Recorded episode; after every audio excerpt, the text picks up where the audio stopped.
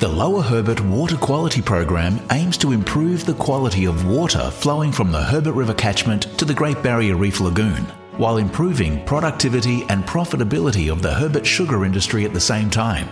A total of $16.2 million has been allocated to the program under the Reef Trust Partnership, a partnership between the Australian Government and the Great Barrier Reef Foundation. Approximately $13.5 million is currently allocated to six on ground projects, which are being delivered by various delivery partners in the Herbert River catchment. To maximise outcomes, the Lower Herbert Water Quality Program leaders and project delivery partners are working together. In this podcast, you'll learn about the Lower Herbert Water Quality Program and the on ground projects that are underway in the Lower Herbert sugar industry. Leanne Carr is an extension agronomist working with the LiquaForce Land Hub project. This project produces optimal six easy steps nutrient management plans tailored to the Lower Herbert region and specific farms.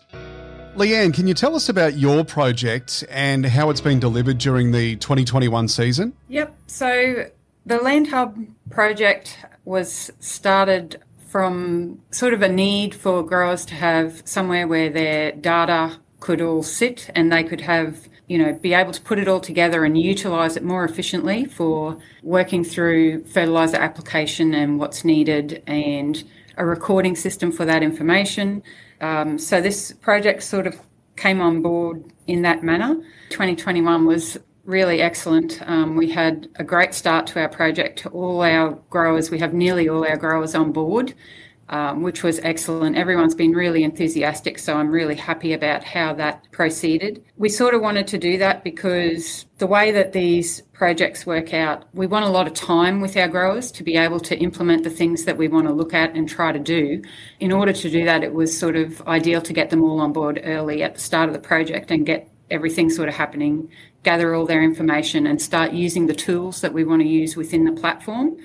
The Land Hub platform, through that, we're utilising a number of different tools, including EM mapping, drone mapping, and soil sampling, additional soil sampling to what they normally would use.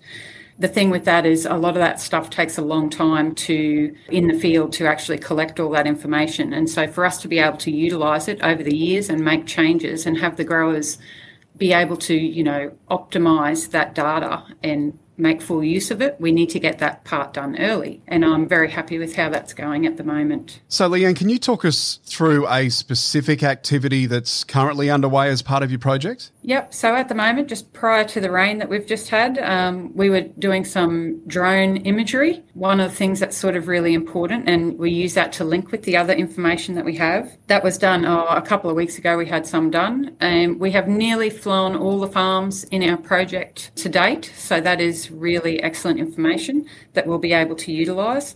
The good part about doing it at the moment was because we hadn't had a lot of rain and wind, so all the cane was actually growing quite nicely and standing. So the opportunity there to be able to see differences in production is a lot more visible and easier to pick up without the influences of lodged cane or too much water and things like that. So it's been really good going up till now, and we've been working on that. We've been working on a few other things at the same time because we're obviously coming up to planting season. So all our growers this year, we're hoping that they will have a, a nutrient plan to start with and that will sort of be their base plan where we're starting them at and then we'll collect all this information with the drone imagery the em mapping soil samples, etc. And then we will put all of that together to try and improve productivity in particular places on the farm to try and even things out, I guess, pick up areas that are lower production and improve those you know, see what the issues are there, pinpoint those, and utilise a more specific approach to nutrient management on the farm.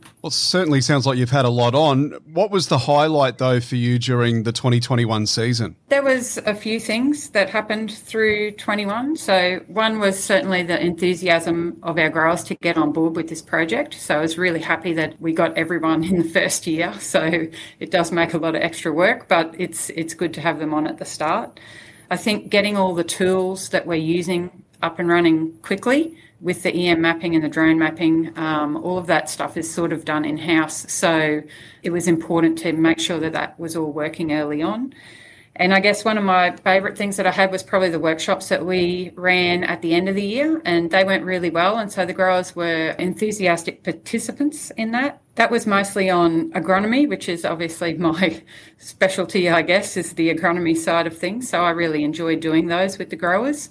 One of the great things that happened there, we had quite a few women come along to our workshops, which we don't always have um, in the past. And so being a, a woman in the industry, I was really very happy to have them there and interested and asking questions as they play a fairly significant role in decision making at home. So yeah, it was great to have them there. I hope we see more of them in the future. Can you tell us about how Herbert growers are getting on board with your project? Are they coming straight to you, or do you need to really get out and sell what you're doing? Yeah, so initially we had a few other team members with us at the start. I got to pay tribute to um, Wayne Leonard, who passed away last year, but he was a significant influence in getting a lot of these growers on board.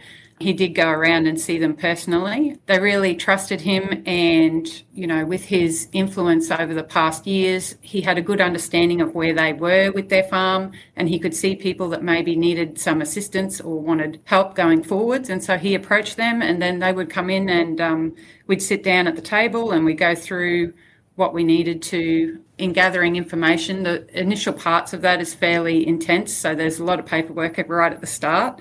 We try to get all their background data, soil samples, any other information that they have. We talk about their farming practices, where they are, where they want to be, what improvements they think we might be able to make going forward, and how that might work for them.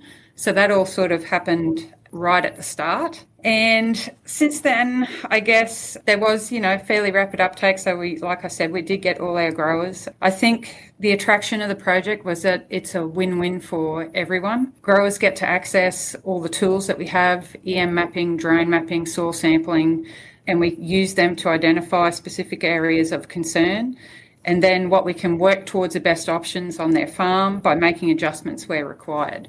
What that means is improved productivity for the grower and thus improve nutrient uptake efficiencies. And for that, going forward, that results in improved water quality outcomes for our district. And how is your project tracking towards the expected average annual reduction of DIN at the end of catchment? At the moment, we are definitely on track. We are probably a bit ahead of target at the moment, but you never know what the end result's going to be because there's lots of influences that happen in between. So far, we're very happy that where we have been able to make some changes already, that they are moving in the direction where we need them to be at the end.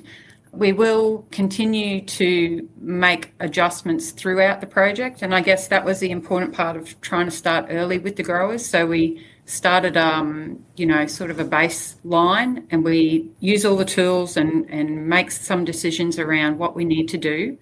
And then going forward from that, you know, the grower gets to apply their fertilizer and see how it goes. And then the following year, we get to review that and check it and make some adjustments and, you know, do more sampling and more of what we need and continue to refine that until the end of the project. And by the end, we hope to have improvements in productivity as well as, you know, much better fertilizer use efficiency because we have the ability to do variable rate applications, etc., etc. And what are your goals or what are you hoping to achieve for this year? Probably the main thing I want to see happen is all of our growers with their information in the land platform the platform will house everything soil samples, it can do um, nutrient plans with input from an agronomist and who, or whoever's doing it. We can make fertilizer plans. The grower has the ability to adjust their fertilizer where they need to.